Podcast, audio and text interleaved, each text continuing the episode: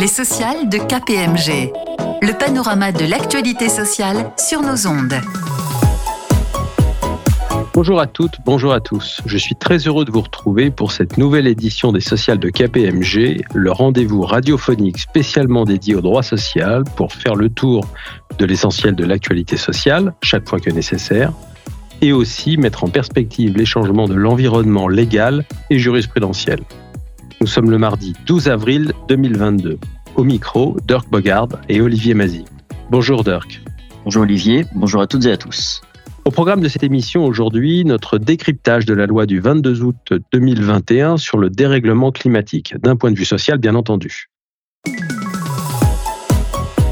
Le grand angle. Commençons ce grand angle qui porte donc sur la loi du 22 août 2021, dite climat et résilience, comme son nom l'indique, ce texte a pour ambition générale de lutter contre le dérèglement climatique. Ce n'est pas la première fois qu'une loi comporte des dispositions sociales avec pour objectif de protéger l'environnement. Je pense notamment à la loi d'orientation des mobilités votée en 2019 qui visait à favoriser l'usage des transports plus vertueux pour les trajets domicile-travail. Cependant, cette loi du 22 août 2021 est manifestement plus ambitieuse. En outre, au vu de notre pratique, les nouvelles attributions du comité social et économique soulèvent déjà des interrogations au sein de certaines entreprises. Oui, Olivier, ce retour du terrain explique pourquoi nous avons voulu consacrer le grand angle de cette édition des sociales à ce texte. J'en profite pour souligner d'emblée que la loi du 22 août 2021 ne concerne pas que les prérogatives du comité social et économique, même si c'est l'un de ses aspects essentiels en droit du travail. Avant de rentrer dans le détail de ce texte, quels sont, à votre avis, Dirk, ses apports essentiels? L'apport essentiel de cette loi consiste, selon moi, dans l'élargissement des attributions du comité social et économique. Ces consultations périodiques et récurrentes supposent désormais la prise en compte de données environnementales. La loi ajuste en conséquence les missions des experts comptables qui assistent le CSE dans le cadre des consultations récurrentes. Mais cette loi comporte aussi d'autres mesures. Les formations de certains représentants du personnel s'étendent désormais aux questions environnementales, la négociation annuelle obligatoire en entreprise et au niveau de la branche peut porter sur la transition écologique. Les OPCO, opérateurs bien connus pour accompagner la formation professionnelle, se voient attribuer une mission d'accompagnement des entreprises pour faire face aux enjeux liés à l'environnement. Ce panorama étant dressé, commençons par les modifications les plus significatives qui portent, vous venez de le dire, Dirk, sur les attributions du comité social et économique. Celles-ci trouvent leur source dans une des propositions de la Convention citoyenne pour le climat. La loi d'août 2021 en a tiré les conséquences à la fois pour les consultations récurrentes et les consultations ponctuelles du CSE, du moins dans les entreprises comptant au moins 50 salariés. Effectivement, Olivier. Nos auditeurs savent sans doute que le Code du travail prévoit des consultations récurrentes du CSE dans de telles entreprises et sur trois thèmes. Les orientations stratégiques de l'entreprise, sa situation économique et financière, et enfin la politique sociale de l'entreprise et les conditions de travail et l'emploi. S'agissant de ces trois consultations, la liberté laissée à la négociation est importante. Cela veut dire qu'un accord d'entreprise, ou en l'absence de délégué syndical, un accord conclu avec le CSE, peut définir le contenu de ces consultations, leur périodicité, qui ne peut toutefois pas aller au-delà de trois ans, ou encore les informations qui doivent être données au syndicat, ou encore les délais de consultation. Cependant, la loi du 22 août 2021 a ajouté aux dispositions d'ordre public, qui ne peuvent donc pas être écartées par la voie de la négociation, le fait que le comité social et économique doit nécessairement être informé des conséquences environnementales de l'activité de l'entreprise. Les consultations ponctuelles qui portent sur des décisions spécifiques relevant des attributions du CSE doivent également prendre en considération ces données environnementales. Le principe de ces consultations ponctuelles est que le CSE doit être informé et consulté sur l'ensemble des décisions qui intéressent l'organisation, la gestion et la marge générale de l'entreprise. À ce titre, on comprend, les attributions du CSE sont très larges. Il doit, entre autres, être consulté en amont des décisions qui sont de nature à affecter le volume ou la structure des effectifs, des décisions qui introduisent de nouvelles technologies, ou autre exemple de décisions qui affectent les conditions de travail et d'emploi. Pour toutes ces décisions ponctuelles, le comité doit être consulté sur les conséquences environnementales des mesures qui sont envisagées. Cet ajout textuel est loin d'être simplement cosmétique. Il suppose des aménagements de la part des entreprises dans leur relation avec le CSE. par exemple, en cas de projet de fermeture d'un site avec à la clé des licenciements pour motif économique, il faudra envisager l'impact sur l'environnement de l'abandon des bâtiments, d'une éventuelle dépollution du site et le coût énergétique du transfert de matériel vers un autre site. Et on peut, Dirk, imaginer de nombreux autres exemples. Il suffit notamment de songer au recours au télétravail et à l'impact environnemental d'une telle mesure. Si le télétravail est en principe mis en place dans le cadre d'un accord collectif, il est à défaut défini dans le cadre d'une charte élaborée par l'employeur qui doit alors, au préalable, recueillir l'avis du comité social et économique s'il existe évidemment. Dans une entreprise d'au moins 50 salariés qui n'a pas défini les conditions du recours au télétravail par un accord collectif, l'employeur devra donc solliciter le CSE sur les conséquences environnementales attachées à cette mesure. Car d'un côté, le télétravail réduit l'impact carbone des transports des salariés, mais de l'autre, de lourdes pièces téléchargées par Internet ou l'usage de clouds peuvent être néfastes pour l'environnement. On voit ici que la loi du 22 août 2021 oblige l'employeur à prendre en considération de nouveaux éléments et à les soumettre à l'avis du comité social et économique. L'exemple est en effet parlant et certains praticiens suggèrent même que deux avis distincts soient recueillis, un avis sur l'opération en elle-même et un avis sur ses conséquences environnementales. À mon sens, un simple avis suffit. J'assiste sur un point important pour nos auditeurs qui ressort des développements précédents. En matière de consultation ponctuelle, ce sont les conséquences environnementales de la mesure envisagée qui doivent être intégrées dans la consultation du CSE. En revanche, en matière de consultation récurrente, ce sont les conséquences environnementales de l'activité de l'entreprise qui sont prises en compte, ce qui est plus large. Attention, dans les deux cas, les textes ne définissent pas réellement les indicateurs ou les informations à communiquer au comité social et économique ce qui risque de générer des difficultés d'application ou d'interprétation avec un risque contentieux. La loi du 22 août 2021 est effectivement restée très vague sur ce point.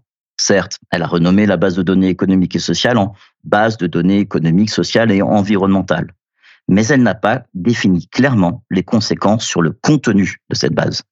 Je rappelle à nos auditeurs que cette base de données est tenue en principe sur un support informatique pour les entreprises d'au moins 300 salariés et sur un support informatique ou papier pour les autres, et qu'elle rassemble les informations nécessaires aux consultations et informations récurrentes du CSE. Vous disiez il y a un instant que les incidences de la loi du 22 août 2021 sur le contenu de cette base n'étaient pas clairement définies. Olivier, il faut rappeler qu'un accord d'entreprise ou, en l'absence de délégué syndical, un accord avec le CSE peut définir le contenu de cette base de données.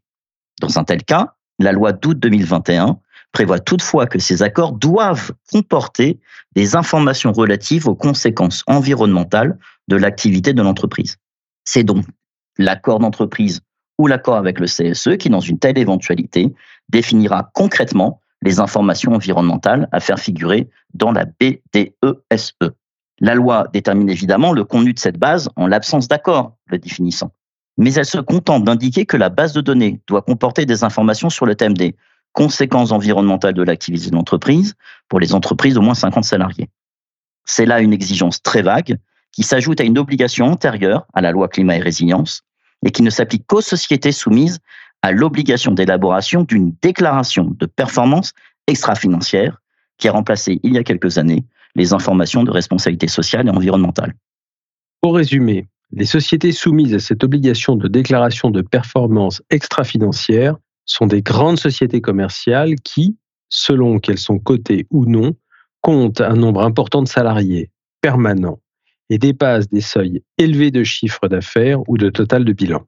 Oui, et pour ces sociétés comptant au moins 300 salariés, la base de données supplétive, celle dont le contenu n'est donc pas défini par accord, doit, depuis plusieurs années, comporter notamment des informations à propos des conséquences sur le changement climatique de l'activité de la société. On comprend que la loi ne pose que des principes en la matière, mais qu'en est-il des textes réglementaires relatifs au contenu de cette base de données en l'absence d'accord relatif à son contenu? Ils sont sur d'autres aspects particulièrement précis. Oui, Olivier, donc je rappelle que nous parlons bien de la base de données supplétive, celle qui intervient lorsqu'il n'y a pas d'accord collectif relatif à son contenu. Les deux articles de la partie réglementaire du Code du travail qui portent sur le contenu de la base de données ainsi définie sont effectivement très longs. Ils occupent pas moins de 10 pages dans le Code du travail d'Alloz. Cependant, ces deux articles n'ont pas été modifiés depuis 2019 et ils n'intègrent donc pas les évolutions issues de la loi du 22 août 2021. C'est évidemment problématique. La loi impose d'un côté d'intégrer dans les consultations récurrentes des données environnementales, mais dans le même temps, aucun texte ne définit les informations qui doivent précisément apparaître à ce sujet dans les bases de données supplétives. Que peut-on donc recommander aux entreprises? Je recommanderais aux entreprises de s'inspirer des éléments qui figurent dans les déclarations de performance extra-financière, quand bien même elles n'y sont pas soumises. Comme par exemple la consommation d'énergie requise par l'activité de l'entreprise, les nuisances sonores, la consommation d'eau, ou encore les émissions de gaz à effet de serre ou la gestion des déchets. À vous écouter, Dirk, il est évident que ces informations pourront avoir une dimension technique peu intelligible pour les représentants du personnel. La loi du 22 août 2021 en a donc tiré des conséquences en modifiant la formation de ses représentants. En effet, le Code du travail prévoit pour les salariés qui sont appelés à exercer des fonctions syndicales un congé de formation qui intègre désormais cette dimension environnementale. Cette formation portera ainsi sur trois domaines, l'économique, le social et l'environnemental. Ensuite, dans les entreprises d'au moins 50 salariés, les membres titulaires du CSE qui sont élus pour la première fois bénéficient également d'un stage de formation économique d'une durée maximale de 5 jours, pris en charge par le comité. Et il est désormais expressément prévu que cette formation porte notamment sur les conséquences environnementales de l'activité des entreprises. Dans le même esprit, la loi a modifié les prérogatives des experts comptables lorsqu'ils assistent le CSE dans le cadre des consultations récurrentes. Le Code du travail prévoit aujourd'hui que la mission de l'expert comptable porte sur tous les éléments d'ordre économique, financier, social ou environnemental nécessaires à la qualité de ces trois consultations. Cela pourrait d'ailleurs faire naître un contentieux sur le caractère nécessaire ou non des documents demandés par l'expert comptable. Et ce d'autant que le Code du travail n'assimile plus depuis les ordonnances de 2017, les prérogatives de l'expert comptable à celles du commissaire au compte pour deux consultations récurrentes. Celle qui porte sur les orientations stratégiques de l'entreprise et celle qui est relative à la politique sociale de l'entreprise. Il n'est donc pas certain que dans ces deux domaines, l'expert comptable soit encore, pour reprendre les termes d'une jurisprudence classique et bien connue, seul juge de l'utilité des documents qu'il sollicite. La loi n'a donc pas institué un nouvel expert dédié aux questions environnementales. Ne perdons pas de vue que si l'expert comptable n'a pas, du moins a priori, de compétences particulières en matière écologique, il peut sous-traiter une partie de l'expertise à d'autres experts. Pour clore ces développements relatifs aux attributions modifiées du comité social et économique, il faut rappeler qu'une consultation irrégulière du comité peut entraîner la suspension en référé de la décision en cause, voire une éventuelle condamnation pour délit d'entrave. Les modifications que nous venons d'évoquer doivent donc être prises au sérieux.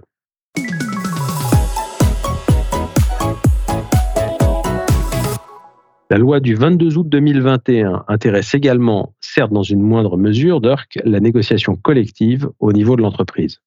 Avant de vous répondre, Olivier, je tiens à souligner qu'on constate le développement d'accords d'entreprise sur ces questions environnementales. C'est vraiment dans l'air du temps. Cela montre que la protection de l'environnement est de plus en plus perçue comme un critère de performance ou d'attractivité pour les entreprises. Ainsi, des études récentes font état d'accords d'intéressement intégrant des indicateurs environnementaux, d'accords d'entreprise relatifs à la mobilité des salariés, incitant à l'usage de moyens de transport écologiques, ou encore d'accords collectifs relatifs à la collecte de déchets et de recyclage. Revenons-en maintenant à ma question sur les apports de la loi du 22 août 2021 à la négociation collective. Et au risque de vous décevoir, Olivier, ils sont assez minimes. Le Code du travail prévoit que dans les entreprises où existe une ou plusieurs sections syndicales, l'employeur doit engager au moins une fois tous les quatre ans deux négociations. Une sur la rémunération, le temps de travail et le partage de la valeur ajoutée. L'autre sur l'égalité professionnelle entre les femmes et les hommes et la qualité de vie et des conditions de travail.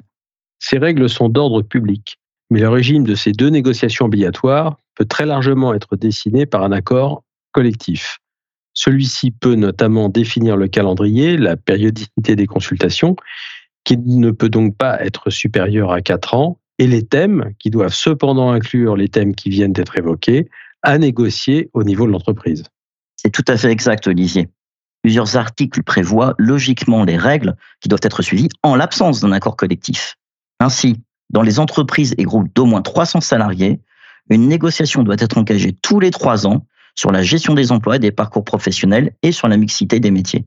Et la loi du 22 août 2021 a ajouté une dimension environnementale à cette négociation qui doit répondre aux enjeux de la transition écologique. Cette obligation ne s'applique donc qu'à deux conditions, si l'on résume ce que nous avons vu ensemble. Un effectif d'au moins 300 salariés et l'absence d'accord collectif régissant les obligations de négocier dans l'entreprise. Concluons ce grand angle de la loi du 22 août 2021 en soulignant que les opérateurs de compétences, dits OPCO, sont désormais chargés de deux missions supplémentaires d'assistance auprès des entreprises. D'une part, les informer sur les enjeux liés à l'environnement et au développement durable. D'autre part, les accompagner dans leurs projets d'adaptation à la transition écologique. Nous nous tenons évidemment à la disposition des auditeurs qui aimeraient mettre en application les dispositions qui viennent d'être évoquées ou obtenir des informations supplémentaires.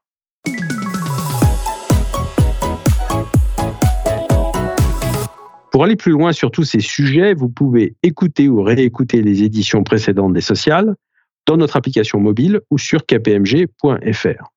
Vous pouvez également consulter nos publications à la page de KPMG Avocat sur le site internet de KPMG. Cette édition des sociales de KPMG touche à sa fin. Merci à tous pour votre attention à bientôt sur nos ondes. Les sociales de KPMG. Une émission de Radio KPMG.